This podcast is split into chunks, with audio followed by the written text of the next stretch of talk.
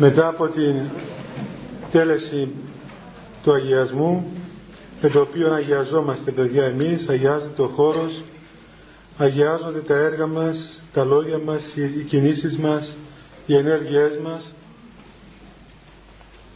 Ε, να παρακαλέσουμε τον Θεό να μας δώσει δύναμη και σοφία να εκπληρώσουμε και φέτος κατά το Πανάγιο θέλημά Του τη διακονία μας αυτήν εδώ που κάνουμε όπως ο Θεός θέλει και όπως Αυτός κατευθύνει τα διαβήματά μας ιδιαίτερα που βρισκόμαστε σε αυτό το, το εκκλησάκι που είναι αφιερωμένο στο Άγιο Πνεύμα.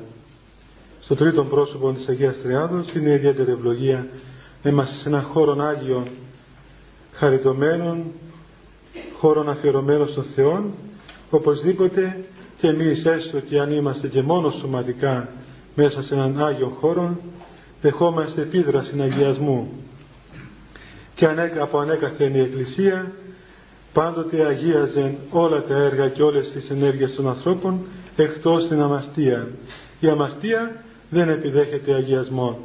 Οι υπόλοιπες ενέργειές μας όλες επιδέχονται αγιασμό και αγιάζονται. Ε, παιδιά, έλατε πιο μέσα, μην κρυώνετε κιόλας έξω. Έλατε πιο μέσα. Έλατε, έλατε, έλατε. Τι να σας κάνω ρε παιδιά, δεν διαβάσατε εφημερίδες του καλοκαίρι να δείτε ότι εδώ είναι επικίνδυνο να μην έρχεστε να σας χωράει και η εκκλησία.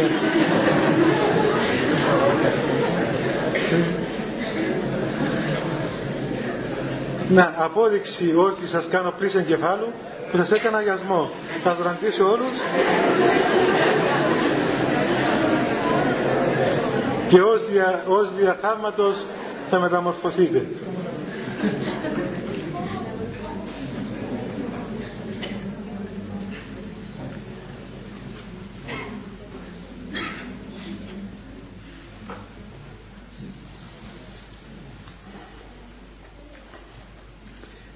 και έτσι μεταξύ σοβαρού και αστείου βέβαια ε, οπωσδήποτε ξέρετε τι διαδραματίστηκε ας πούμε εις βάρος αυτού του έργου που γίνεται εδώ στο Πανεπιστήμιο με κέντρο βέβαια και στόχο την ενέργεια αυτή και εμένα βέβαια ότι ε, σας παρασύρω να γίνετε μοναχοί και να γίνετε ξέρω εγώ ε, οτιδήποτε χριστιανοί. Αυτό είναι για μας, ας πούμε για μένα ιδιαίτερα δηλαδή και για όλους που συνεργαστήκαμε σε αυτό το έργο, την Εκκλησία, είναι ευλογία, διότι όταν, ε, όταν η Εκκλησία είναι ένα πράγμα το οποίο ε, προκαλεί ανησυχία και φόβο και τρόμο σε μερικούς κύκλους ανθρώπων, αυτό σημαίνει ότι είναι, είναι ζωντανή η Εκκλησία. Και είναι πραγματικά ε, αυτή η επαλήθευση της γνησιότητας του έργου του Θεού. Θα θυμίστε παιδιά ότι ο Χριστός όταν ήρθε στον κόσμο ήταν μικρό παιδάκι ακόμα που τον πήρε η μητέρα του στον ναό εκεί ο Σιμεών ο Θεοδόκος προεφήτευσε στην Παναγία και της είπε ότι αυτός κοίται εις πτώση και Ανάσταση πολλών εν το Ισραήλ ώστε να αποκαλυφθούν από πολλές καρδίες οι διαλογισμοί δηλαδή ο Χριστός θα είναι, της λέει, ένα πρόσωπο, ένα φαινόμενο, ένα πράγμα τέλος πάντων, το οποίο, στο οποίο σε αυτό άλλοι θα συντριβούν και άλλοι θα αναστηθούν. Άλλοι θα οικοδομήσουν και άλλοι θα καταστρέψουν. Ώστε να αποκαλυφθούν οι διαλογισμοί των καρδιών των ανθρώπων.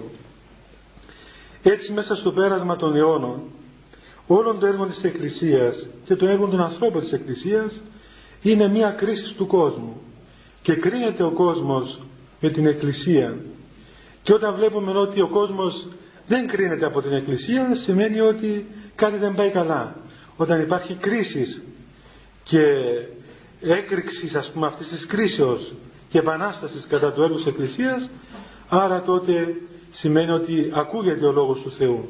Και είναι ευχάριστο πράγμα αυτό.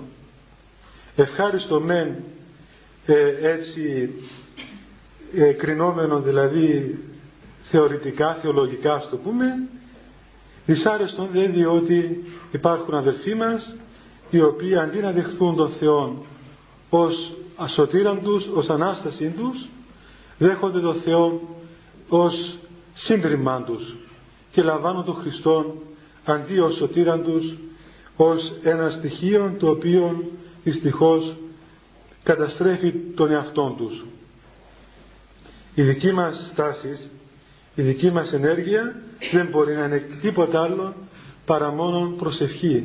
Πολύ προσευχή υπέρ των ανθρώπων αυτών οι οποίοι κινούν τις ενέργειες κατά του έργου του Θεού και προσευχή υπέρ των ανθρώπων οι οποίοι από μια αναπλότητα, από μια αναφέλεια, από μια αναγνωσία πιστεύουν αυτά τα οποία λέγονται και στερούν τον εαυτό τους από την ωφέλεια. Εμείς πάντως, είτε έτσι είτε αλλιώς, ξέρουμε ότι θα βαδίσουμε τον δρόμο που βάδισε ο Χριστός.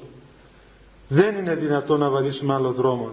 Λέει ένα τροπάριο της Μεγάλης Εβδομάδος, της Μεγάλης Τρίτης.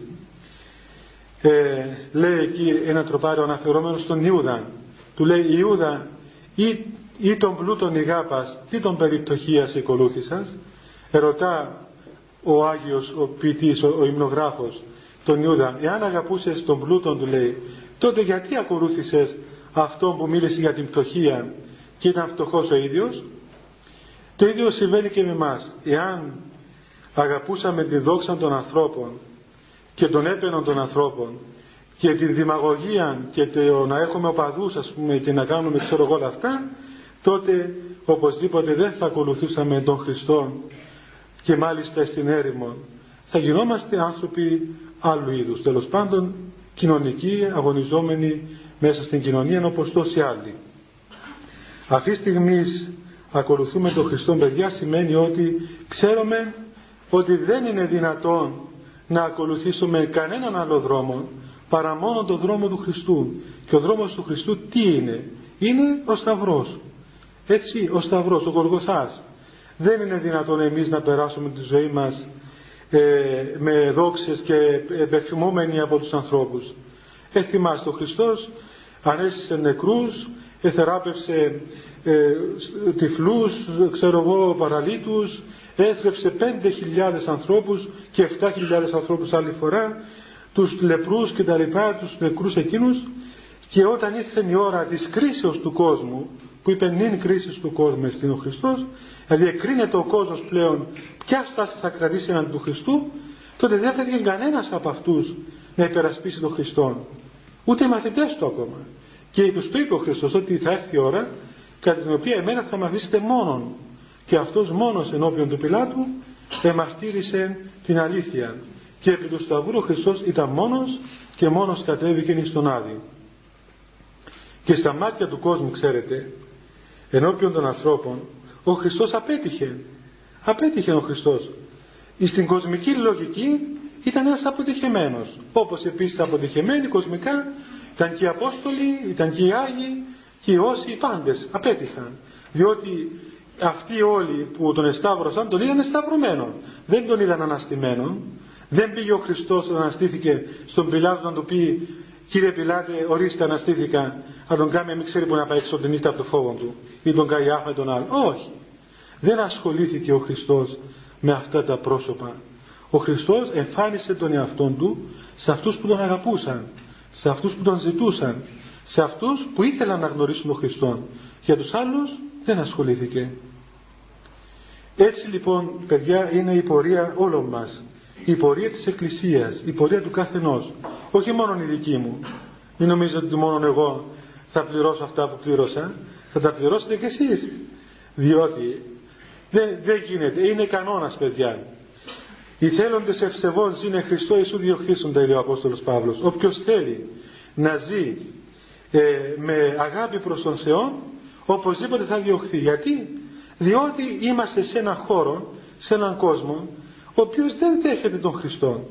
Επαναλαμβάνεται η ιστορία. Η ιστορία της Σταυρός του Χριστού επαναλαμβάνεται καθημερινά, ανα πάσα στιγμή.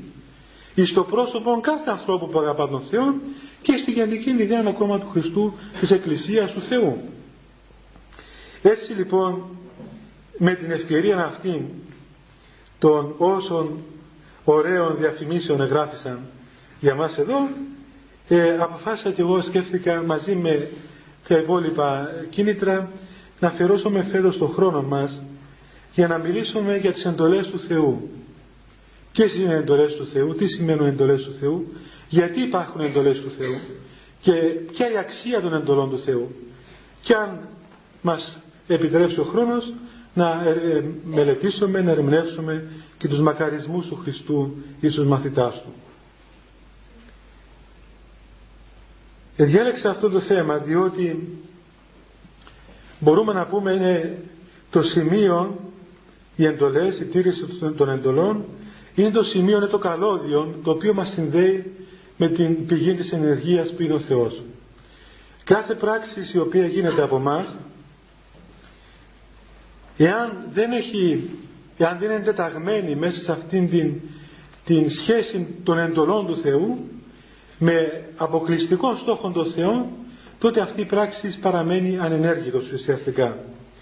Και ακόμα εάν θέλουμε να ερευνήσουμε τη ζωή των Αγίων για να δούμε πώς οι Άγιοι έγιναν Άγιοι και ενέργησαν σε αυτούς τα χαρίσματα του Θεού και ακόμα ας μην πάμε μόνο στους Αγίους αλλά περισσότερο στην ιστορία μας πώς οι γιαγιάδες μας οι απλοϊκές γιαγιάδες, οι παππούδες, οι αγράμματοι άνθρωποι εδώ στην Κύπρο 800 χρόνια δουλείας φραγκοκρατία και τουρκοκρατία. Η μία χειρότερη από την άλλη. Που τόσο να πούμε διώκετο η Ορθόδοξη Εκκλησία ε, ήταν καταδικασμένη τα πάντα εις αφανισμών δεν επιτρέπεται να, να κανείς να μελετήσει ούτε καν το Ευαγγέλιο. Δεν, δεν μάθαιναν γράμματα οι Ορθόδοξοι.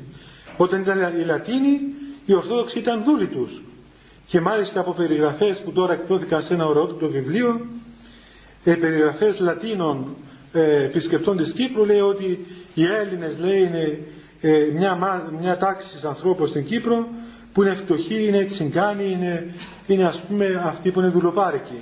Οι ευγενείς σαν οι Λατίνοι, τους οποίους ας πούμε ε, ο Πάπας ε, έστελνε αυτόν στην Κύπρο και με αποκλειστικό σκοπό να φανίσουν την πίστη από τον λαό. Φεύγουν οι Λατίνοι, έρχονται οι Τούρκοι, άλλοι, άλλοι από αυτοί του, του μουσουλμάνου, του, των Ισλαμιστών, άλλης μορφής διωγμός, χιλιάδες άνθρωποι μαρτύρησαν, ποτάμια τα αίματα, τα δάκρυα των, των ανθρώπων, ε, τέλειωσαν αυτά, μπήκαμε σε άλλα τέλος πάντων. Και το παράδοξο, το θαύμα το οποίο συνετελεί το, σε αυτό το, το πέρασμα των αιώνων ήταν ότι όλα χάνονται μόνο ένα δεν χάνεται. Ποιον; Η Εκκλησία, η Ορθόδοξη Εκκλησία. Όχι τόσο ως οργάνωση, όσο ως βίωμα. Διότι αυτό σημαίνει Ορθοδοξία. Ορθοδοξία σημαίνει ορθή δόξα περί του Θεού. Ορθόν βίωμα για τον Θεό. Εμπειρία του Θεού. Ορθή εμπειρία του Θεού μέσα στην καρδία του ανθρώπου. Όχι εμπειρία φανταστική, όχι εμπειρία συναισθηματική, όχι εμπειρία ε, διανοητική, αλλά εμπειρία επαρξιακή, καρδιακή, στο βάθος της καρδίας των ανθρώπων, εκεί ζούσε και ενεργούσε χάρη του Αγίου Πνεύματος, όπως ακριβώς την εποχή των Αποστόλων.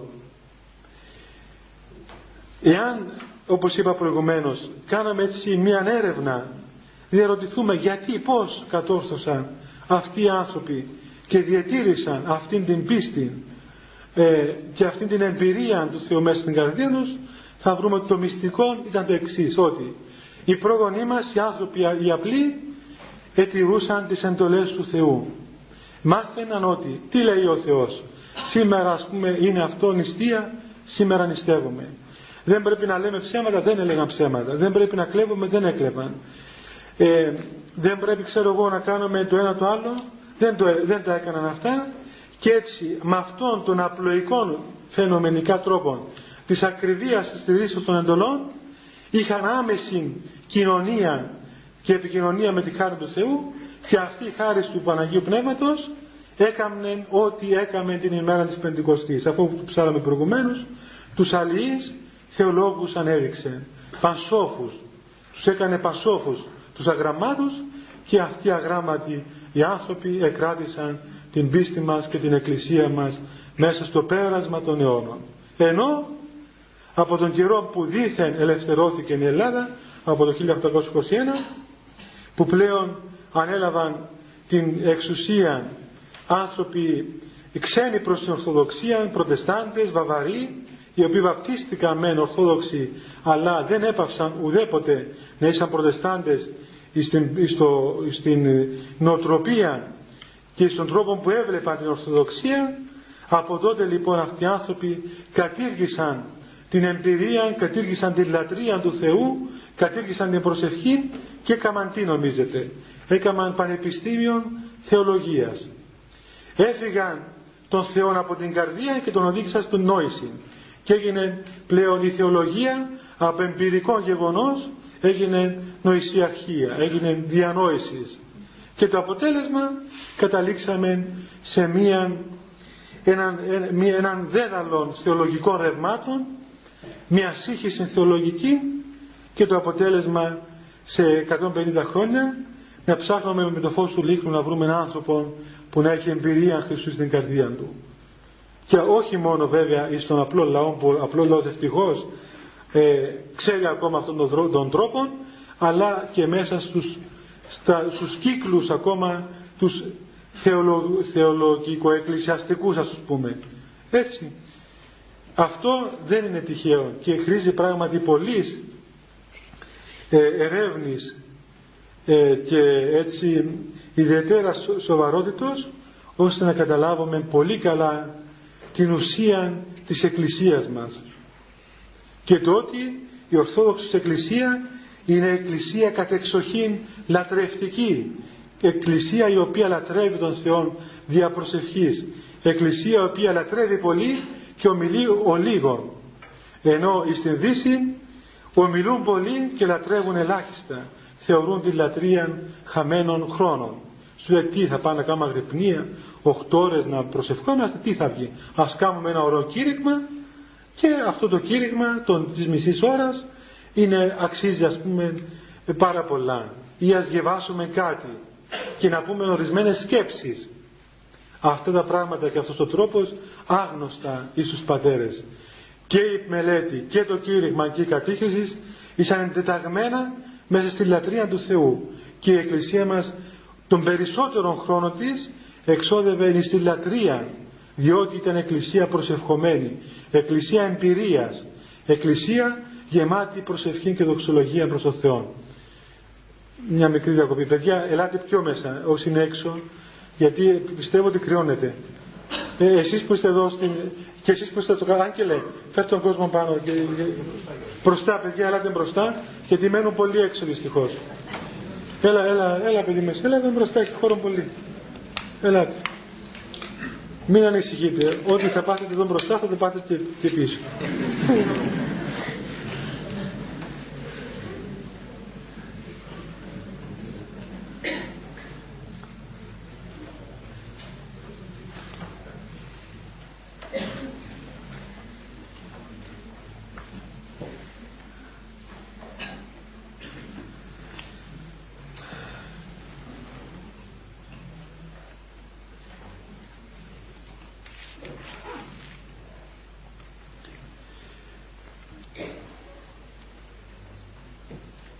Εκ πρώτης όψεως, όταν λέει κανείς για τις εντολές του Θεού,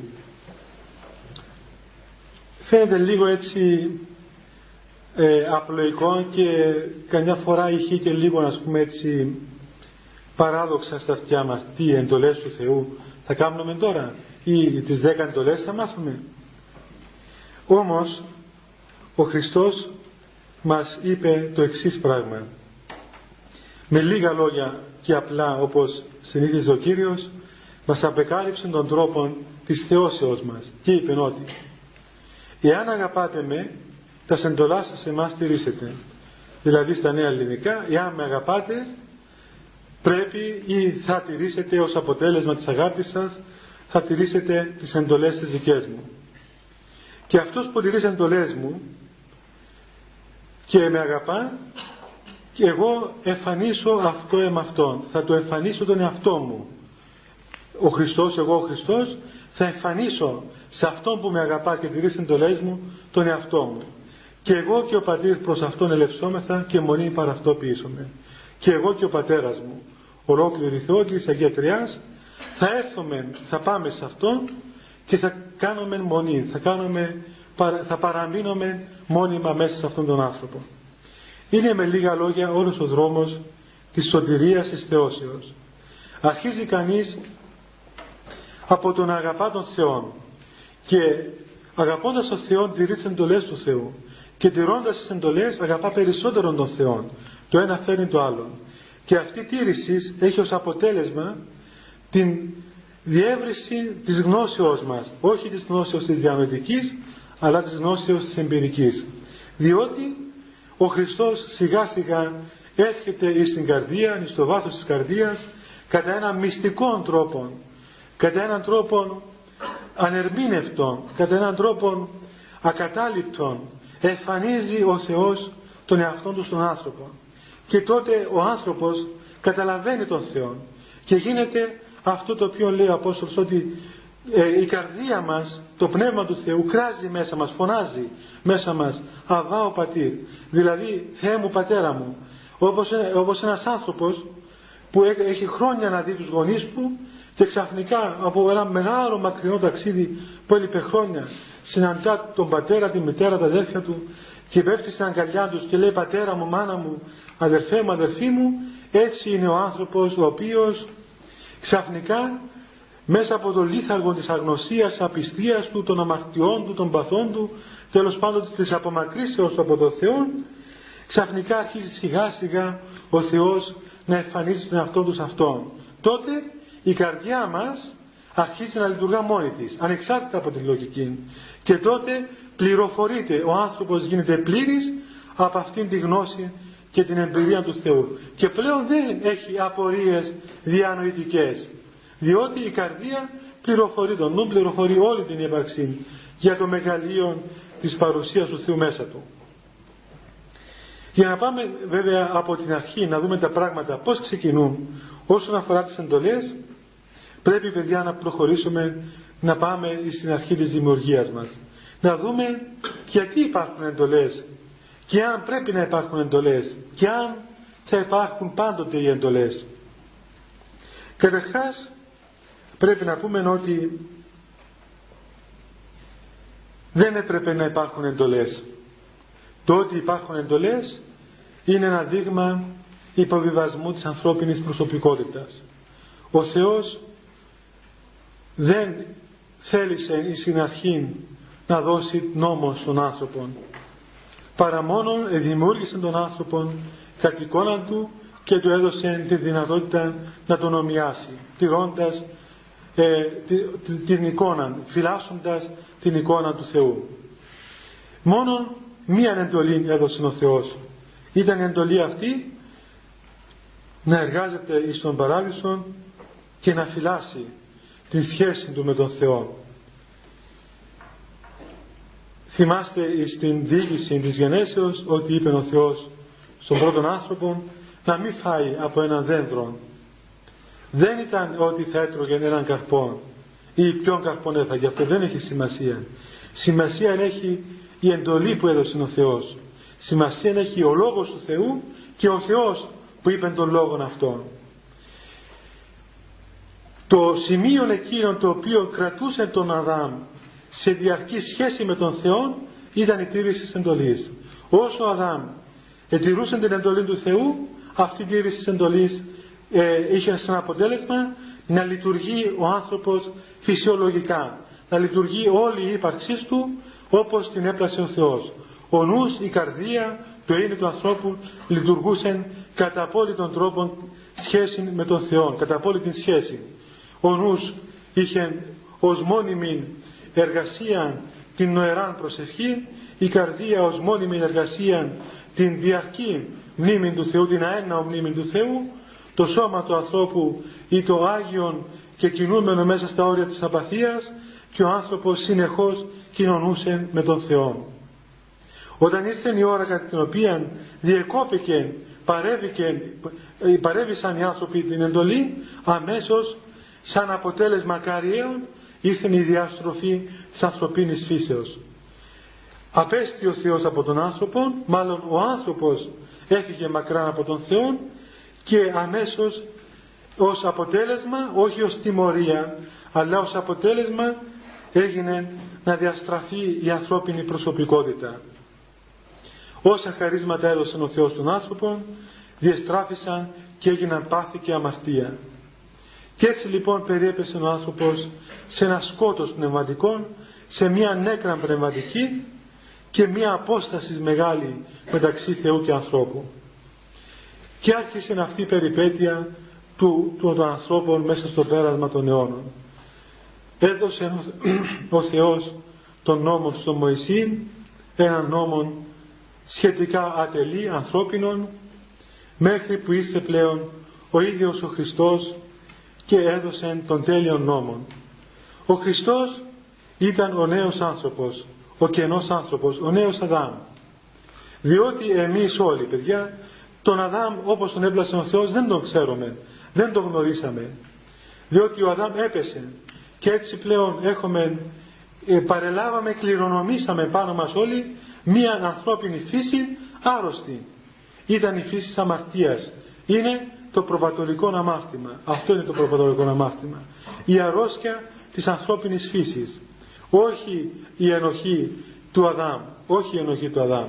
Αλλά η αρρώστια την οποία κληρονομήσαμε εμείς λόγω της διαδοχής του ανθρωπίνου γένους. Έρχεται λοιπόν ο Χριστός και γίνεται ο νέος, άνθρωπο, ο νέος άνθρωπος, ο Θεάνθρωπος.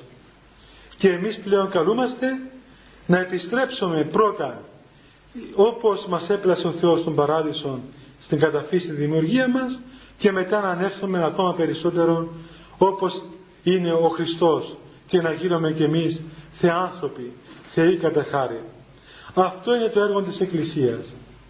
Αυτό για να μπορέσει να επιτευχθεί και να επαληθευτεί ο λόγος του Χριστού και να επαληθευτεί ε, ε, το έργο το οποίο έκανε ο Χριστός στον κόσμο πρέπει λοιπόν να υπάρξουν ορισμένες προϋποθέσεις και οι προϋποθέσεις αυτές είναι η τήρηση των εντολών του Θεού ο Χριστός δηλαδή μας έδωσε τον τρόπο με τον οποίο επιστρέφουμε πίσω οι εντολές τι είναι; Οι εντολές είναι τα αντίδοτα της αμαρτίας. Εις το μίσος δίδεται η αγάπη. Εις την, εις την ας πούμε φιλιδονία δίδεται η σοφροσύνη. Εις την πονηρία δίδεται η απλότης. Εις όλα δηλαδή τα κακά τα οποία μπήκαν μέσα μας εις όλη τη διαστροφή που έχουμε μέσα μας δίδεται πλέον από τον Θεό έναν αντίδοτο και αυτό το αντίδοτο λέγεται εντολή οι εντολές είναι δύο γενικές εντολές όπως μας είπε ο Χριστός πρώτη εντολή να αγαπήσουμε τον Θεό με όλη μας την ψυχή, με όλη μας τη διάνοια, με όλη μας την καρδία, με όλη μας τη δύναμη. Δηλαδή με λίγα λόγια να αγαπήσουμε τον Θεό με όλο μας το είναι. Και δεύτερη εντολή, αποτέλεσμα της πρώτης και όμοια με την πρώτη, είναι να αγαπήσουμε τον πλησίο μας, όπως να είναι ο εαυτός μας, σαν τον εαυτό μας. Ο άνθρωπος, ο δίπλα μας, ο διπλανός μας άνθρωπος, ο κάθε άνθρωπος, να γίνουμε έναν με τον άνθρωπο, με όλον τον Αδάμ, με όλη την ανθρωπότητα. Αυτές είναι οι δύο εντολές, οι γενικές, οι περιεκτικές εντολές. Όμως, ο Κύριος, από άπειρον φιλανθρωπία βέβαια, μας έδωσε και λεπτομερέστερες εντολές, ώστε να καταλάβουμε ακόμα περισσότερο πώς πρέπει να κινηθούμε για να φτάσουμε σε αυτή την υγεία. Όπως δηλαδή, παιδιά, όπως είπαμε και πέρσι και λέμε συχνά, ένας γιατρός όταν πάμε κοντά του και μας εξετάζει και μας ε, εντοπίσει την αρρώστια και λέει ότι εσύ έχεις αυτή την ασθένεια και για να γίνεις καλά πρέπει να κάνεις αυτά τα πράγματα και πρέπει να αποφεύγεις αυτά τα φαγητά και πρέπει να τρως αυτά τα φαγητά και να παίρνεις ακόμα και αυτά τα φάρμακα και τηρώντας όλη αυτή τη θεραπευτική αγωγή τότε θα γίνεις καλά. Κατά τον ίδιο τρόπο λοιπόν και ο ιατρός του ανθρώπου, του, του πτώματος του ανθρώπου, ο Θεός, ο Χριστός, δίδει σε μας την ιατρική θεραπεία, την κούρα, την ιατρική, τη θεραπευτική αγωγή με την οποία επιστρέφουμε πίσω. Και μας έδωσε όλες αυτές τις εντολές. Θα διερωτηθεί ίσως κανείς και να πει ότι καλά πάτερ, όταν κάνουμε τις εντολές δεν χάνουμε την ελευθερία μας. Και μάλιστα κάποτε έλεγαν τι σημαίνει λέει δούλος του Θεού δηλαδή είμαστε δούλοι του Θεού τα λέμε ας πούμε στέφεται ο δούλος του Θεού ξέρω εγώ τάδε τη δούλη του Θεού αυτό το όνομα ή επίσκεψη των δούλων του τάδε ή ο δούλος του Θεού κτλ. Ο Θεός δηλαδή μας θέλει να είμαστε δούλοι Του να μας υποτάξει είναι κανένας σκληρός τύρανος ο οποίος θέλει να έχει υπηκόους και να μας έχει κάτω από, το, από την πότα του ας πούμε να μας συντρίψει συντρίψει την προσωπικότητα πού πάει η ελευθερία εάν είμαστε δούλοι του Θεού; Και πολύ περισσότερο όταν μας εφόρτωσε ένας σωρό εντολές τότε αυτό σημαίνει ελευθερία αφού δεν μπορούμε να κάνουμε τι θέλουμε. Και καμιά φορά μέσα στην απλοϊκότητα ο κόσμος αρχίζει και ρωτά χίλιες δυο λεπτομέρειες. Πάτερ αν φάω ξέρω εγώ ένα κουτάλι το οποίο ας πούμε πριν να έρθει στο πιάτο μου ήταν πουτημένο μέσα στη μαρμελάδα είναι αμαρτία; Λοιπόν είναι αμαρτία. Εάν ας πούμε βούτυξε το μισό και δεν πήγε ολόκληρο είναι αμαρτία είναι αμαρτία αρχίζουμε δηλαδή ένα, ένα ε, ατελείωτο ας πούμε ερωτηματολόγιο αμαρτιών και τελικά γελιοποιούμε δηλαδή με την δική μας αφέλεια τη σημασία των εντολών του Θεού και το μέγα γεγονός, σοβαρό γεγονός της αμαρτίας. Είναι πραγματικά, παιδιά, ξέρετε, είναι κάτι που και θυμάμαι και εγώ όταν ήμουν στη ηλικία σας, πολύ με απασχολούσε αυτό το πράγμα. Δηλαδή αυτή η τήρηση των εντολών του Θεού δεν σημαίνει ότι καταστρέφει την ελευθερία μας. Και πόσες εντολές θα κάνουμε. Πού να τις προλάβουμε αυτές όλες. Κάμε εκείνο, κάμε τ' άλλο, πρόσεχε το ένα, πρόσεχε το άλλο. Δηλαδή κοντεύει να σου στρίψει ας πούμε. Τι να προσέξεις και τι να βρεις, τι να αφήσεις. Πρέπει να έχεις έναν, έναν κατάλογο, να πούμε, ε, πληθώρας λεπτομεριών που να προσέχεις συνέχεια. Δηλαδή φαίνεται στα μάτια ενός ανθρώπου άπειρου από αυτό το γεγονός ότι η ζωή του είναι δηλαδή ε, υπό μία θεϊκή αστυνόμευση, ας πούμε, δεν πάει κανείς τίποτα.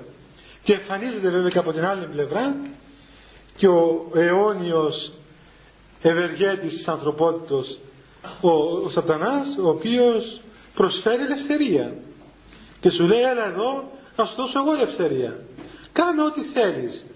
Μόνο ας πούμε μην κάνεις εντολές του Θεού. Τι να πας ακούς τώρα τι σου λένε οι παπάδες και οι καλόγεροι να μην κάνεις εκείνο, να μην κάνεις τ' άλλο.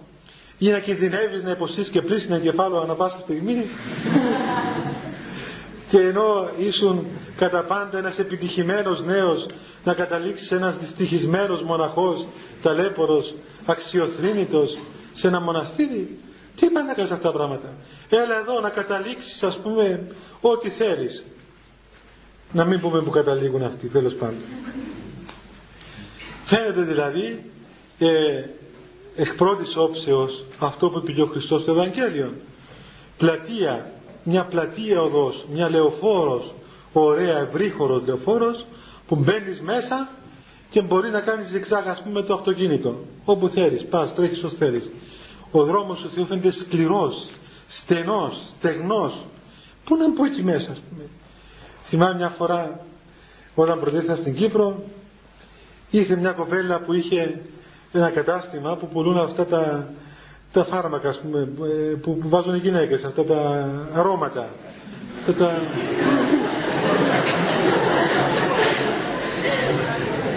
λοιπόν, τα οποία ξέρετε ουδέποτε θα πτωχύνουν ή θα κλείσουν. Το μόνο επάγγελμα που να το ξέρετε, τα μόνα καταστήματα τα οποία δεν διατρέχουν ουδέποτε κίνδυνο να μείνουν χωρίς ε, πελάτες και στις μεγαλύτερες περιόδους οικονομικής κρίσεως πάντοτε έχουν πελάτες. Αυτό το λένε αυτοί που τα έχουν, αυτά τα καταστήματα. Λοιπόν ήρθε αυτή η κοπέλα και όταν ε, ακόμηροι έτσι ας πούμε όλοι κατσουφιασμένοι ας πούμε εγώ δεν μπορώ, εγώ θέλω να είμαι ας πούμε ευχάριστη να δίνομαι ωραία ξέρω εγώ έτσι φαινόταν στα μάτια της η Εκκλησία, ο άνθρωπος του Θεού. Βέβαια, μετά ευτυχώς κατάλαβε. Ε, πράγματι έτσι φαίνεται παιδιά, μην σας κάνει εντύπωση. Είναι ένα μυστήριο αυτό το πράγμα. Το μυστήριο είναι διπλούν. Από τη μια πλευρά, ενώ φαίνεται η πλατιά οδός της ελευθερίας, κάμε ό,τι θέλεις, απόλαυσε τα πάντα, είσαι νέο παιδί, νέα κοπέλα, διασκέδασε, γλέντισε, πάνε έξω, κάμε, ξέρω εγώ, ε, διάλεξε ας πούμε ό, όσους θέλεις, όσες θέλεις, κάμε ό,τι θέλεις.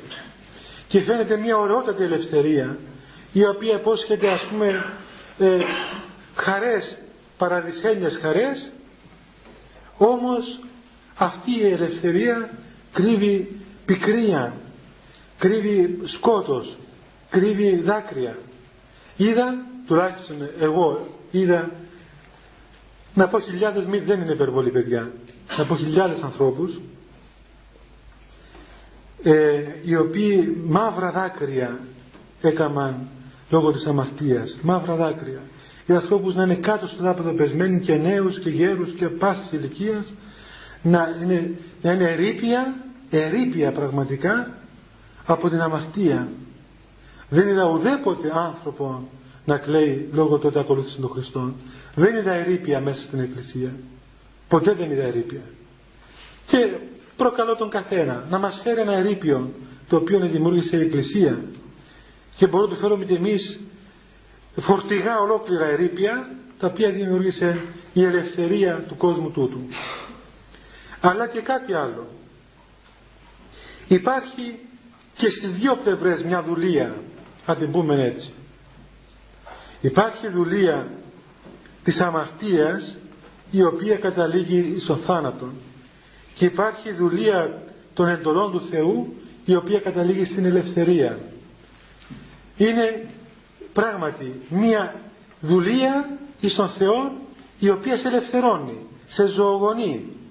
Δεν, ό,τι και να κάνουμε, ό,τι και να κάνουμε, κάπου θα είμαστε υποτασσόμενοι. Είτε στον Θεό θα υποταχθούμε, είτε στα πάθη μας θα υποταχθούμε. Δεν υπάρχει περίπτωση να είμαστε ουδέτεροι. Έτσι. Δηλαδή δεν υπάρχει περίπτωση να υπάρξουμε χωρίς πάθη και χωρίς Θεό. Όσον αφιστάμεθα από τον Θεό, προσεγγίζομαι στην αμαρτία. Όσον αφιστάμεθα από την αμαρτία, προσεγγίζομαι στον Θεό. Άρα λοιπόν πρέπει να διαλέξουμε εκ το δύο τον ένα. Ή εγγίζομαι στον Θεό και υποτάσσουμε τον εαυτό μας στην εντολή του Θεού και γευόμαστε εμπειρικά πλέον την ελευθερία των τέκνων του Θεού το οποίο δίδει η Εκκλησία και μόνο η Εκκλησία μπορεί να μιλεί σήμερα περί ελευθερίας διότι ελευθερία σημαίνει εκεί που τα πάθη και η αμαρτία δεν δρούν και ο μόνος ο οποίος, χώρος ο οποίος δεν δικαιούται να μιλεί περί ελευθερίας είναι ο χώρος της αμαρτίας. Διότι η αμαρτία αποκεφαλίζει κατευθείαν τον άνθρωπο και τον κάνει υπόδουλο στα πάθη. Απόδειξης. Απλά πράγματα. Πιάστε τον εαυτό σας, τον εαυτό μας, ο καθένας μας. Και δοκιμάστε να κόψετε ένα, ένα πάθος που έχετε. Ένα απλό πάθος. Έτσι, δοκιμάστε να το κόψετε. Θα δείτε τι σημαίνει πάθος τύρανος. Δεν μπορείτε να το κόψετε. Θα σε έχετε μένον από το λαιμό θα σε σέρνει εκεί που θέλει το πάθος. Σου καταργεί την ελευθερία σου καταργεί το μυαλό σου, σου καταργεί όλες τις αποφάσεις που έχεις κάνει και σε σέρνει εκεί που θέλει εκείνο αυτό σημαίνει πάθος. Εχμαλωσία. Και εσείς ήδη θα έχετε πείραν και όλοι μας έχουμε πείραν και από τον εαυτό μας και από το περιβάλλον μας. Το πόσες φορές με τα δακρύων ζητούμε να αποφύγουμε ένα πράγμα. Και το μυαλό μας μας λέει ότι μην το κάνεις αυτό το πράγμα. Δεν είναι καλό. Και λέει δεν θα το κάνω, δεν θέλω να το κάνω εγώ. Το μισό το απεχθάνομαι. Καταστρέφομαι όταν το κάνω.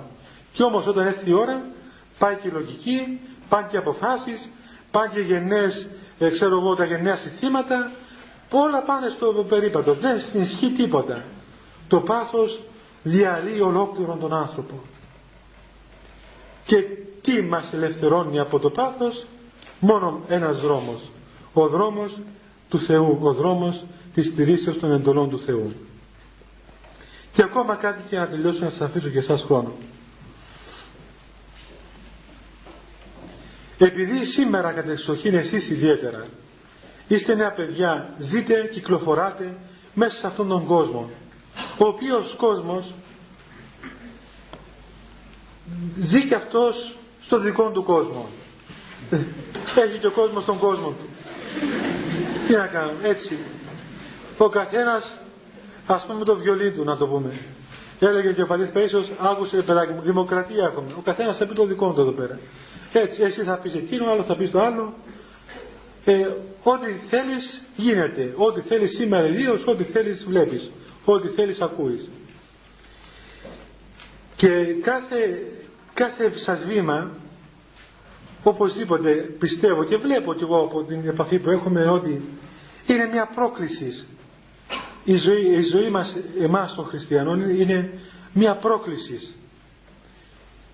Προκαλείται το περιβάλλον μας, προκαλούνται γύρω μας, χωρίς να το θέλουμε ίσως.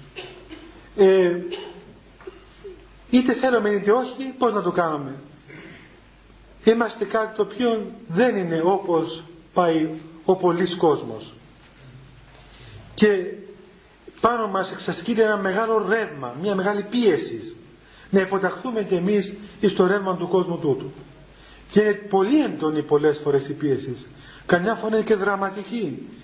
Είναι τραγική δηλαδή. Ξέρετε, έχουμε πίεση φοβερή. Περιπτώσεις που ε, σύζυγε ο ένας πιέζει τον άλλο ή θα σταματήσεις να πιστεύεις στον Θεό ή να φύγεις. Δεν σε θέλω. Άκουσα περίπτωση που ήρθε μια κοπέλα και λέει δεν μπορώ να ανέχομαι τον άνδρα μου να αγαπά τον Θεό πιο πολύ από μένα. Και τον έδιωξε από το σπίτι, του λέει να φύγεις και μόνο εάν μου πεις ότι πάβεις να έχεις σχέσεις με τον Χριστό να στείς πίσω. Δεν ανέχομαι να αγαπάς τον Χριστό παραπάνω από μένα. Ή εμένα ή κανένα. Άμα θες τον Χριστό θα πάει να παντρευτείς τον Χριστό. Τον έβγαλε έξω. Δίλημα, φανταστείτε δίλημα ο άνθρωπος. Τι θα κάνει; Τους είπε, ε, τι θέλεις να κάνω, πες μου τι θέλεις να κάνω. Θέλεις να μην πηγαίνω εκκλησία, εντάξει να μην πηγαίνω εκκλησία. Να, να μην νηστεύω, να μην νηστεύω. Ό,τι θέλεις πες μου να κάνω, αλλά πού να ικανοποιηθεί αυτή; Πού να ικανοποιηθεί, τίποτε. Φοβερό κακό. Ναι. Δεν σου πιστεύω με τίποτα. Τίποτα δεν σου πιστεύω. παιδιά, έτσι, παιδιά τα οποία είσαι σε δίλημμα. Εάν θα πας αγρυπνία, να πάρεις τα πράγματα σου, να μην ξανάρθεις πίσω. Αν θα πάει να εξομολογηθείς, να μην ξανάρθεις εδώ. Θα πας στον Πάτερ Αθανάσιο, που έχει αλίμονο. Φρίκη. Φρίκη. Και μόνο το όνομά του είναι φόβος και τρόμος. Γελάτε παιδιά, αλλά ξέρετε ότι ε, είναι πραγματικά, είναι από τη μια να γελάει κανείς και από την άλλη να, να βλέπει πώς πραγματικά όλα επαληθεύονται τα λόγια του Θεού. Με έπιασε μια μάνα τηλέφωνο και μου λέει να ξέρεις ένα πράγμα. Εάν σε βρουν πουθενά σκοτωμένο, εγώ θα σε έχω σκοτώσει με τα χέρια μου.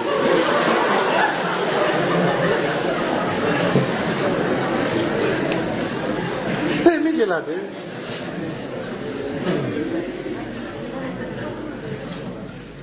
Ε, λέω κι εγώ, μεγάλη μου τιμή βέβαια. Αλλά να μας σκοτώσει και μια γυναίκα πάει λίγο πολύ. Τουλάχιστον ο στείλε τον άντρας σου να με σκοτώσει. Είναι, είναι, είναι η πορεία των ανθρώπων, η πορεία όλων ανεξαιρέτως. Εάν θέλετε να το ξέρετε, εάν θέλετε να ακολουθάτε τον Χριστό, τότε μην νομίζετε ότι είναι παιχνίδι. Ο Χριστός. Έτσι παιδιά. Ε, ή αν διαβάσουμε τους βίους των Αγίων θα δείτε πόσο ε, πόσο δηλαδή ε, ασυμβίβαστος είναι ο Χριστός. Έτσι. Διαβάστε το βίο μερικών Αγίων γυναικών Αγίων. Της Αγίας Μαρίνης ας πούμε. Της Αγίας Βαρβάρας. Της σκότωσε ο πατέρας της στην Αγία Βαρβάρα. Ο πατέρας της την έσφαξε Αγία Μαρίνα 17 χρονών 16 χρονών κοπέλα. Η Αγία Κατερίνη. Τόσες Αγίες μικρές κοπέλες ε, παιδάκια μικρά σκοτώθηκαν. Και το είπε ο Χριστός ότι μην νομίζετε ότι ήρθα στον κόσμο να φέρω ειρήνη. Ούκ ήρθαν βαλήν ειρήνη αλλά μάχερα μην νομίζετε ότι ήρθα στον κόσμο να τα κάνω όλα ωραία και να φέρω ειρήνη. Είπαν οι άγγελοι και επηγείς ειρήνη αλλά ποια είναι ειρήνη νομίζετε; Την ειρήνη του ΟΕΕ αυτού που πάει να κάνει ειρήνη; Δεν είναι αυτή την ειρήνη είναι ο Χριστός είναι η ειρήνη αλλά για να υπάρξει ειρήνη πρέπει να γίνει μάχερα να γίνει μάχερα να κόψει κάθε δεσμόν αδικίας, κάθε σύνδεσμον αμαρτίας και τότε θα έρθει η ειρήνη. Και είπε ο Χριστός ότι ακόμα ότι ήρθα στον κόσμο για να διχάσω τον κόσμο. Και στο όνομα μου, εξαιτίας μου, είπε ο Χριστός, θα δικαστεί το παιδί από τους γονείς, ο άντρας από τη γυναίκα, ο, ο σύζυγος από τη σύζυγο και τα λοιπά, πεθερά επί την ύφη, καλά πεθερά και νύφη πάντα τα διχασμένα. Τέλος πάντων, δεν ήταν ανάγκη να έρθει ο Χριστός να τους διχάσει αυτούς τους δυο. Αλλά, ε, το έβαλε και αυτό. Σου λέει που καμιά φορά μπορεί να γίνει και αυτό. Ε, για να δείξει ότι πράγματι έτσι είναι, έτσι είναι. Και οι μάρτυρες μαρτύρησαν ακριβώς για την εντολή του Θεού. Δεν μαρτύρησαν για τίποτα άλλο. Όταν οδηγούσαν εκεί ας πούμε τους μάρτυρες σου λέγα κοίταξε πες ένα λόγο βρε παιδάκι με ένα λόγο ότι ο αυτοκράτορας είναι Θεός. Πες τον και μετά που θα βγεις πες να πάει σαν άθεμα ας πούμε. Ε, μην, μην γελάτε, υπάρχει στο μαρτυρολόγιο. Λέει, είπε κάποιος, ένας δήμιο, θεοποίησον λέει των, των τύραννων και ύστερον αναθεμάτισον αυτόν. Δηλαδή κάμε τον τώρα Θεός και μετά στείλω στον άθεμα. Και είπε οι μάστες, όχι, όχι. Δεν μπορώ να πω αυτόν τον λόγο. Δεν είναι δυνατόν να πω αυτόν τον λόγο. Ξέρετε παιδιά ότι αν ας πούμε ο Θεός να μας φυλάξει, γίνει διωγμός. Έρθουν οι Τούρκοι ας πούμε και μας πιάσουν και ρωτήσουν ε, οποιονδήποτε από εσάς, εμένα, οποιοδήποτε. Και σου πούν, είσαι χριστιανός; Εάν πεις όχι, αμέσως έχασες το βάπτισμα. Και αρνήθηκε στον Χριστό και είσαι αρνησί Χριστός. Έστω και αμέσως σου πεις ότι ας το πω το όχι να γλιτώσω και μετά από Χριστέ μου ξέρεις, ε, δεν το πιστεύω, είπα κατά λάθος αυτόν το όχι. Δεν δικαιούσε να πεις όχι. Για να σε ρωτήσει οσδήποτε, είσαι στη δουλειά σου. Και σου πει ο, ο μάστρος σου, ξέρω εκεί, εσύ πιστεύεις στον Χριστό, και του πεις όχι δεν πιστεύω. Για να μην δημιουργήσει συζήτηση. Είσαι αρνησί Χριστός. Κατά ακρίβεια θέλεις ξανά χρήσμα. Δεν μπορεί να μπει στην εκκλησία. Ε, διηγείται στον βίο του Μεγάλου Παϊσίου ότι ο μαθητής του μία μέρα πήγε στην Αίγυπτο να κάνει μια εργασία και τον βρήκαν κάποιοι Εβραίοι. Και του είπαν οι Εβραίοι ότι έλα για εδώ εσύ, εσύ μοναχέ. Μα είναι αλήθεια και ο Χριστός είναι Θεός. Και αυτό τώρα για να μην ανοίξει κουβέντες με τους Εβραίους, λέει δεν ξέρω, λέει. Του λέει δεν είναι Θεός. Λέει ίσως. Η απάντηση. Και επέστρεψε μετά στον Άγιο, στον Όσιο Παίσιο. Και όταν μπήκε μέσα, ο Ιησούς δεν τον κατάλαβε. Του λέει, Μα ποιος είσαι εσύ; Του λέει, Πάτερ, δεν κατάλαβες. Είμαι μαθητής σου. Ποιος μαθητής μου λέει. Δεν σε ξέρω. Λέει, Πάτερ, είμαι μαθητής σου. Λέει, Μα μαθητής μου ήταν χριστιανός. Πού είναι το βάπτισμα; Δεν έχεις ζήσει ο άπτιστο.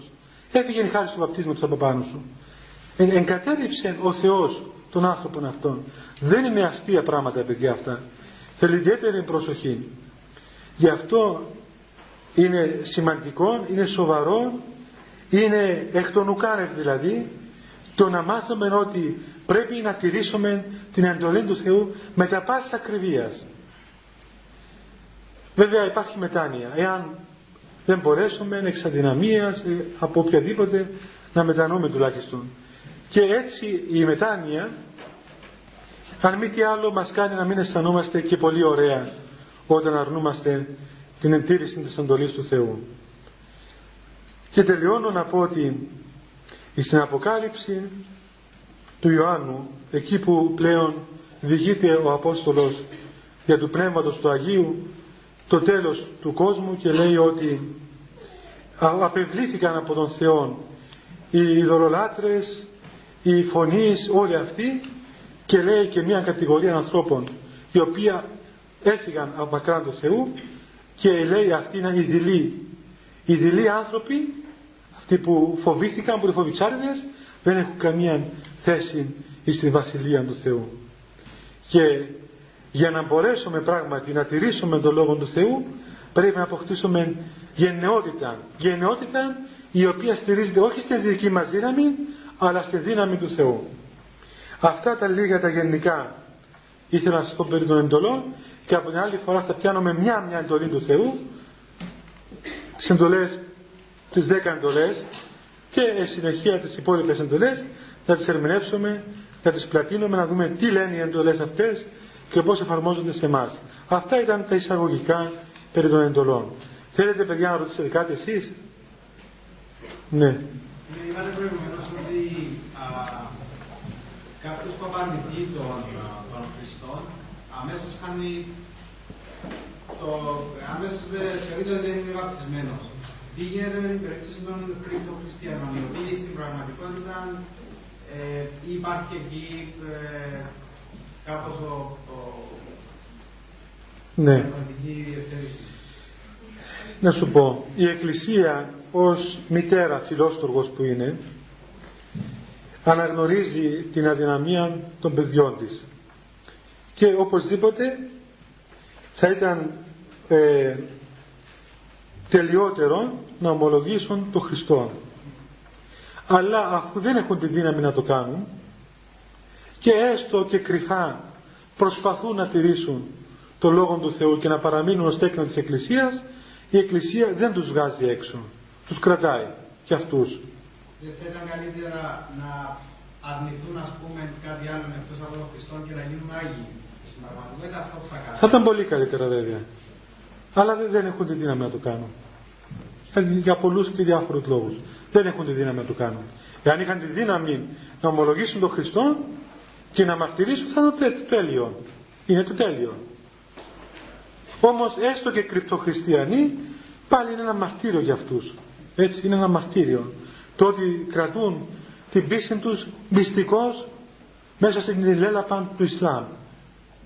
Κάτι είναι και αυτό. Και η Εκκλησία τους περιθάλπει και αυτούς ως βρέφη, νήπια βρέφη τα οποία δεν τα αποβάλλει έξω.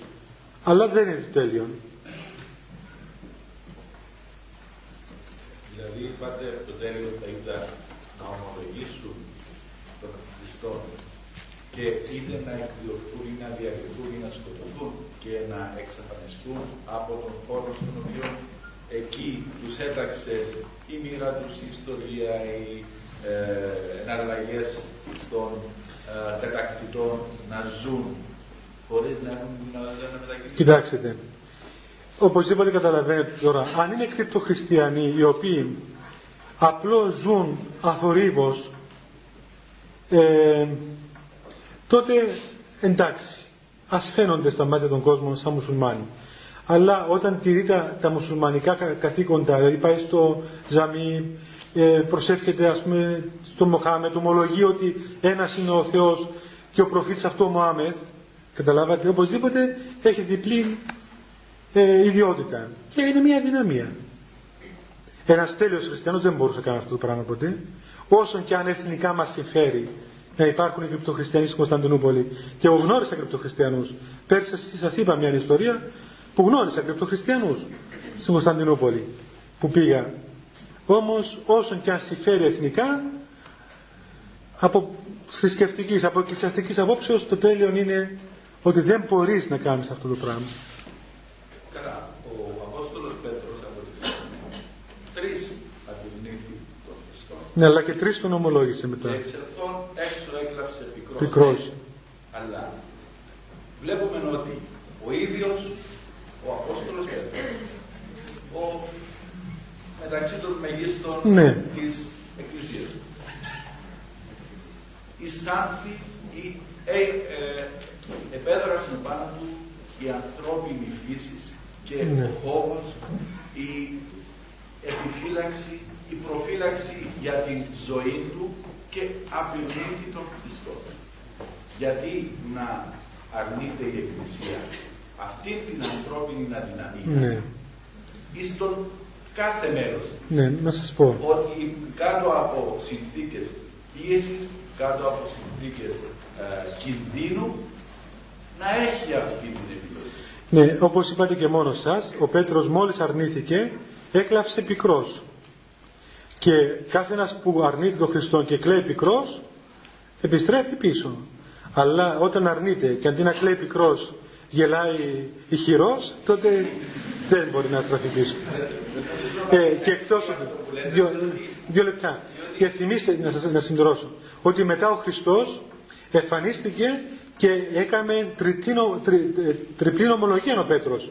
Του είπε Πέτρε με αγαπάς, του λέει ναι. Λέει με τα πρόβατά μου. Το Πέτρε φιλείς με πλήρων τούτο, ναι.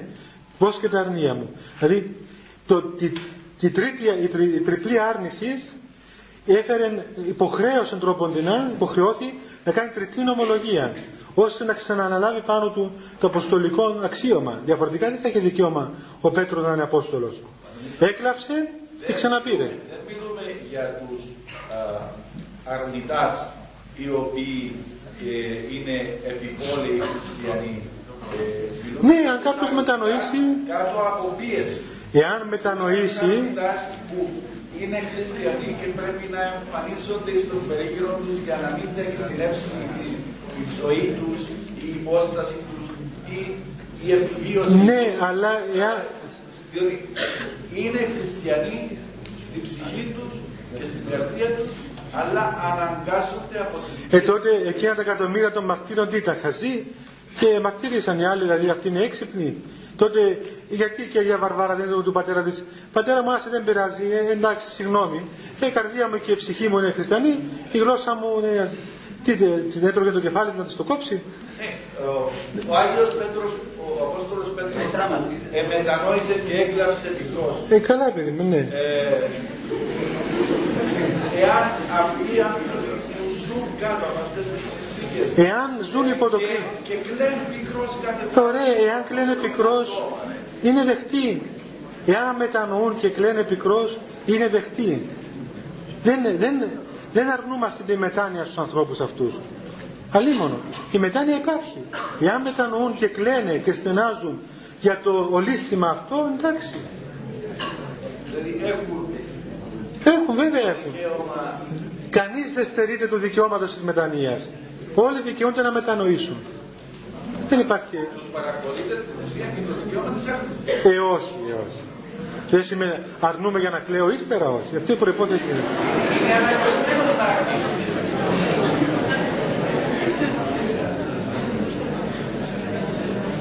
Είναι λίγο. Όπως και ο Απόστολος Πέτρος ήταν αναγκασμένος να ο Πέτρος, εάν δεν έκλαιγε πικρός, θα ήταν με στην κόλαση μαζί με τον Ιούδα τώρα.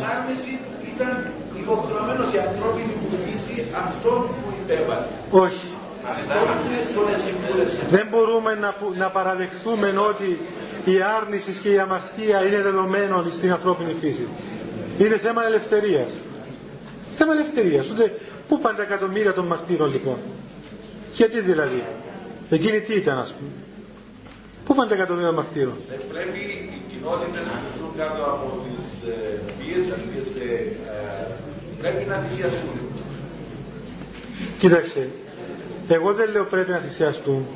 Εγώ σέβομαι και ε, πώς να πούμε, θαυμάζω όχι την άρνησή τους, αλλά την υπομονή τους. Τα υπόλοιπα σκάμει καλό ο Θεός, εγώ δεν είμαι Θεός. Έτσι. Ο Θεός θα κάνει καλά με αυτούς τους ανθρώπους. Εγώ θαυμάζω την υπομονή τους μέσα στο μουσουλμανισμό. Και θα θαύμαζα ακόμα περισσότερο εάν μαρτυρούσε για τον Χριστό όπως μαρτύρησαν όλοι οι μάρτυρες. Αφού δεν μπόρεσαν να το κάνουν αυτό το πράγμα, έστω και που μένουν έτσι, κάτι είναι. Κάτι είναι, αλλά όχι ότι είναι το τέλειο. Μπορούν να έχουν την αδυναμία. Ε, τι να σου πω, δεν μπορώ να έχω την αδυναμία, δεν, δεν μπορώ να σου το πω αυτό το πράγμα. Ναι μπορούμε να κάνουμε μια επιλογή εμείς εδώ ας πούμε στην Κύπρο, εδώ που ζούμε. Κάπου μπορεί να μην χρειάζεται να μιλήσουμε. Κάπου... Καλά, κάπου εντάξει, δεν είπαμε ότι όπου σταθούμε θα μιλάμε για τον Χριστό, όχι. Αλλά ε, δεν μπορείς, ας πούμε, όταν σε ρωτήσει ο άλλος, τι θα πεις, όχι; Δεν μπορείς να. Είναι, είναι άρνηση, παιδί μου, δεν γίνεται αυτό το πράγμα. Δεν μπορεί να το πεις. Δεν μπορεί να το πεις. Οι πατέρες λένε ένα απλό παράδειγμα. Εάν κάποιος ερωτήσει έναν ιερέα και του πει εσύ είσαι ιερέας και πει όχι δεν είμαι ιερέας, αμέσως πάβει να είναι ιερέας. Δεν μπορεί να ξαναλειτουργήσει. Έχασε την ιεροσύνη. Έτσι είναι. Δηλαδή, κοίταξε, εάν, πώς είπε ο Χριστός, ότι όποιος με εντραπεί ενώπιον των ανθρώπων και δεν με ομολογήσει, θα τον αρνηθώ κι εγώ ενώπιον του πατρός μου του δωράει. Δεν το είπε ο Χριστός. Ε, αφού το είπε και δεν κάναμε εμείς. Τουλάχιστον εγώ δεν έχω ικανοποιηθεί για την απάντηση σας για τον Απόστολο Ε, δεν, δεν μπορώ να σας απαντήσω. Δεν, δεν ξέρω. Ναι, κύριε Δημήτρη.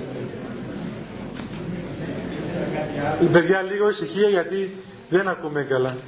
Κάτι άλλο ήθελα να ναι. πω, αλλά δεν ξέρω αν Ναι, πέστε το κύριε. Ναι. Του κυρίου. με ερώτηση πάνω Ναι. σε αυτό το θέμα. Και έθεσε το θέμα του Πέτρου. Σωστά, ο Πέτρος τον αρνείται. Έτσι, και το Ευαγγέλιο έτσι έγινε τρεις φορές και τρεις φορές το Ευαγγέλιο νομολογεί. Αλλά λέει το Ευαγγέλιο και ο Ιούδας μετανιώσει και την παράξερα πήγε και απαρχολήστηκε. Ναι. Δεν μετανιώσει. Συνεπώς δεν είναι στο δικό μας χέρι να αποφαινόμαστε πότε θα δούμε το εγώ και πότε θα κάνουμε. Ούτε Ναι. το μαρτύριο είναι στο χέρι του καθενό πότε. θα- Ασφαλώς. Στο χέρι της Εκκλησίας. Δηλαδή, αν όλοι αυτοί οι χριστιανοί έχουν ας πούμε κάποια εντολή από την ηγεσία και υπάρχουν τρόποι να κοινωνούν με τον, ε, με τον Μητροπολίτη του. Αυτό είναι η δική τους υπόθεση. Δεν μπορούμε να το αναγράφουμε σε κανόνα. Πρέπει Ασφαλώς, να ασφαλώς. Και κατηδίαν εγώ να μου το Ναι. Αλλά θα ήθελα να πω ότι αυτές είναι οριακές καταστάσεις. Εδώ ζούμε σήμερα και το υπενηθήκατε και εσείς τραβήξατε ένα μεγάλο σταυρό και το ζούμε και εμείς μέσα στην πανεπιστημιακή κοινότητα. Ναι. Έτσι, σε όποια κατασκευή είμαστε, καθηγητές, φοιτητές, προσωπικό κλπ. Αυτό ακριβώς που συνέβη με αυτό το χώρο που βρισκόμαστε και με το πρόσωπό σα. Ναι. Λοιπόν, και βλέπετε ότι από τη μία όλοι σα παθώσανε οι πανεπιστημιακοί για εκείνον τον συνάδελφο ο οποίο γράφει την ιστορία όπως θέλει της Κύπρου και τότε φωνάζουν για την ελευθερία της γνώση κλπ. Αλλά κανένας δεν σηκώθηκε από εμάς του πανεπιστημιακού να πει και γιατί δεν είμαι εγώ ελεύθερος να πηγαίνω και παρεκκλήσει, να ακούω τον Αθανάσιο, δεν έχω την τον πατέρα Αθανάσιο όταν έχω την ελευθερία τη βουλή. Και εκεί δεν θυμαζόμαστε. Καθημερινά.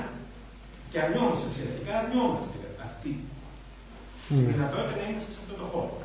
Λοιπόν, δεν χρειάζεται να φτάνει κανένας Στα όρια. χριστιανού ή τους γνωστού κλπ.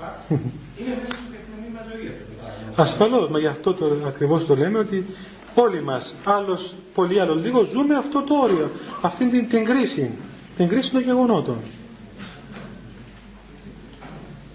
Ναι, Γιάννα. Δυνατά, Γιάννα μου, γιατί πίσω δεν θα ακούει. Και σήκω και πάνω, άντε. Κάποιος ο οποίος θα αρνηθεί τον Χριστό και χάνει το βάπτισμά του.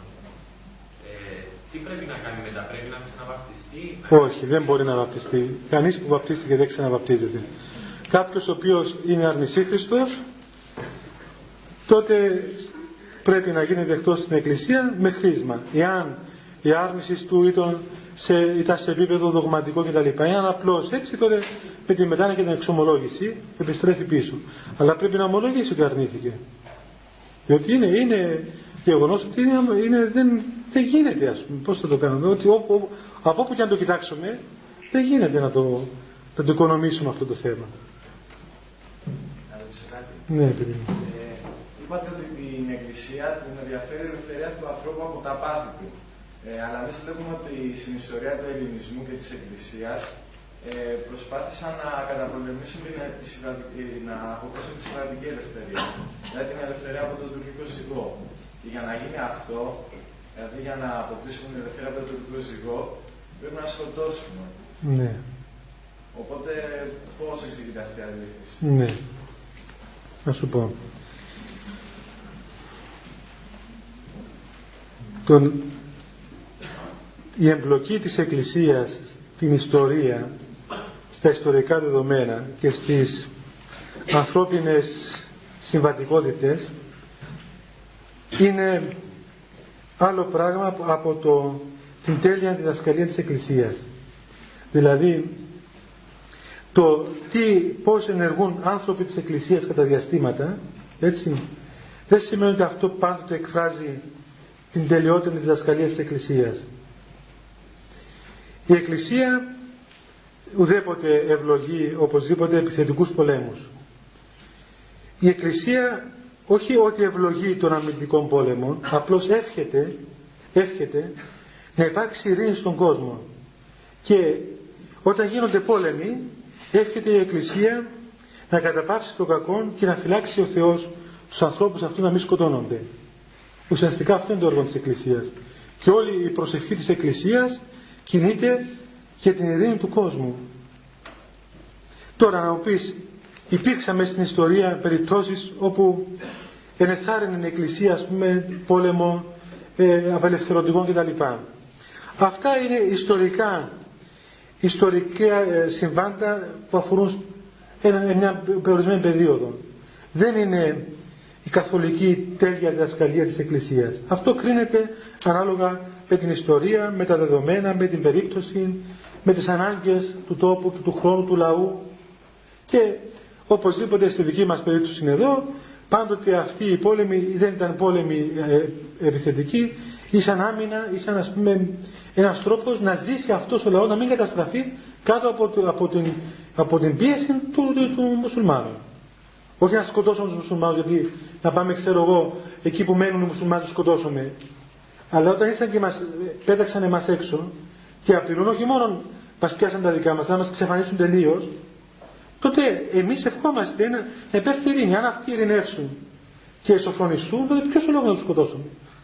Εάν έρθουν στα σύγκαλά τους. Δεν υπάρχει λόγος να τους πολεμήσουμε. Και γίνει αυτό που πρέπει να αποδώσουν δικαιοσύνη.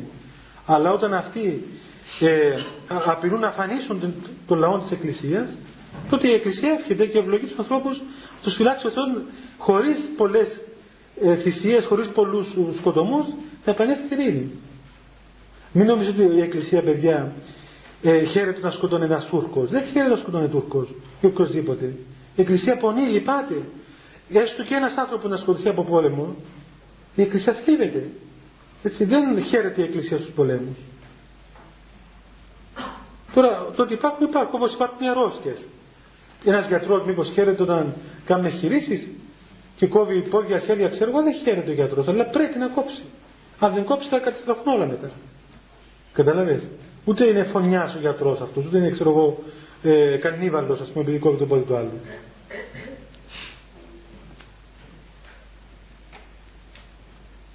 Ναι.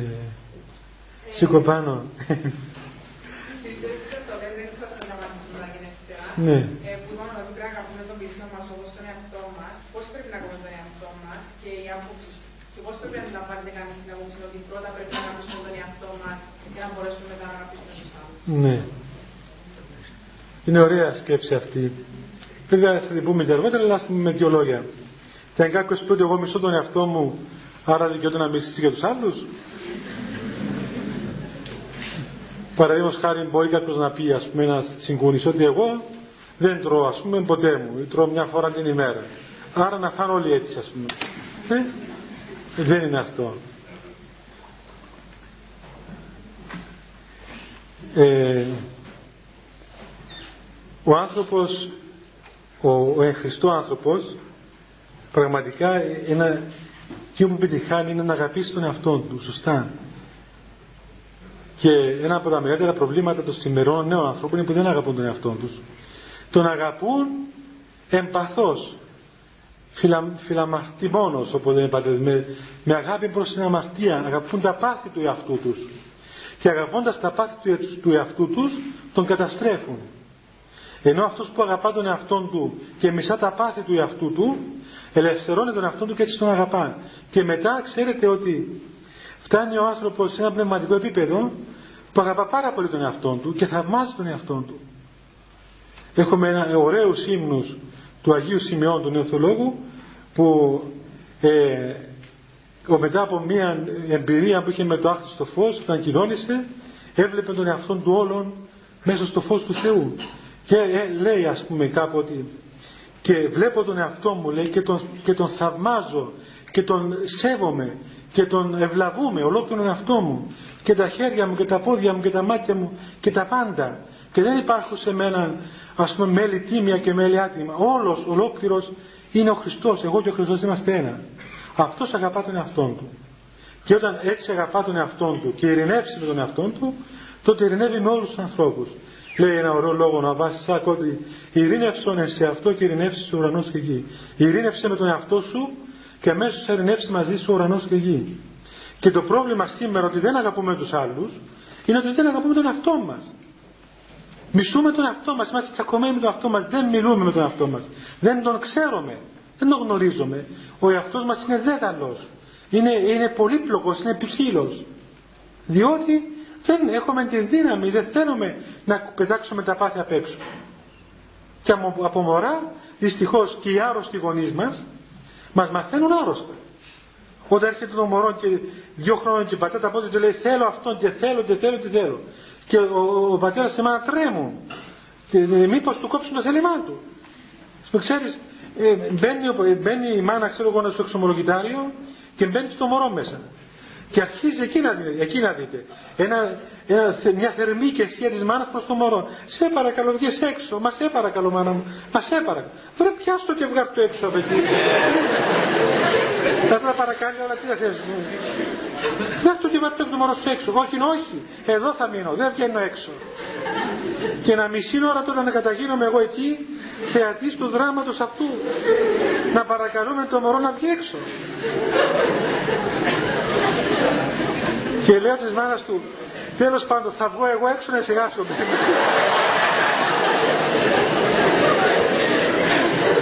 Μείνε εσύ με το μωρό εδώ να πάμε να τελειώνουμε. Ε, αυτοί οι άρρωστοι γονείς κάνουν και άρρωστα μωρά. Και μετά τα άρρωστα μωρά εμείς είμαστε. Βέβαια. Εμείς τα άρρωστα μωρά που μάθαμε έτσι, πού να αγγίξεις του το μωρού το άρρωστο, του πεις κοίταξε, έχεις λάθος και κόψε το θέλημά σου. Αφού είμαστε από μωρό να κάνουμε τι θέλει. Να μην ανέχεται τίποτα. Ε, ε, έδιρε ο πατέρας στο μωρό, πέντε χρονών μωρό και είπε του συγγνώμη. Συγγνώμη που σε έδιρα παιδιά μου. Συγγνώμη. Ε, φαντάσου τώρα και κατάντημα να πούμε. Ποιος είναι ο άρρωστος τώρα, το μωρό ή ο πατέρας; Είναι, είναι υγιή πράγματα αυτά γιατί, γιατί δεν, δεν έμαθαν, δεν έμαθαν τι σημαίνει παιδαγωγία. Σαν ένα γιατρό που πάει και κλαίει το άρρωστο και λέει συγγνώμη σου βαραίνεσαι, ας πούμε, συγχωρείς και βγάλουμε πίσω, ας πούμε, να τελειώνει. Γίνονται τα πράγματα.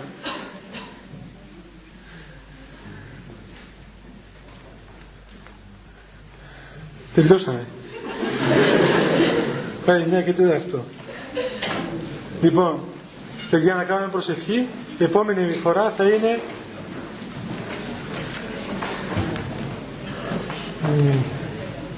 στις 16 τη μέρα Δευτέρα πάλι και την ίδια ώρα. Χριστέ το φως του αληθινών το φωτίζουν και αγιάζουν πάντα άνθρωπον ερχόμενοι στον κόσμο.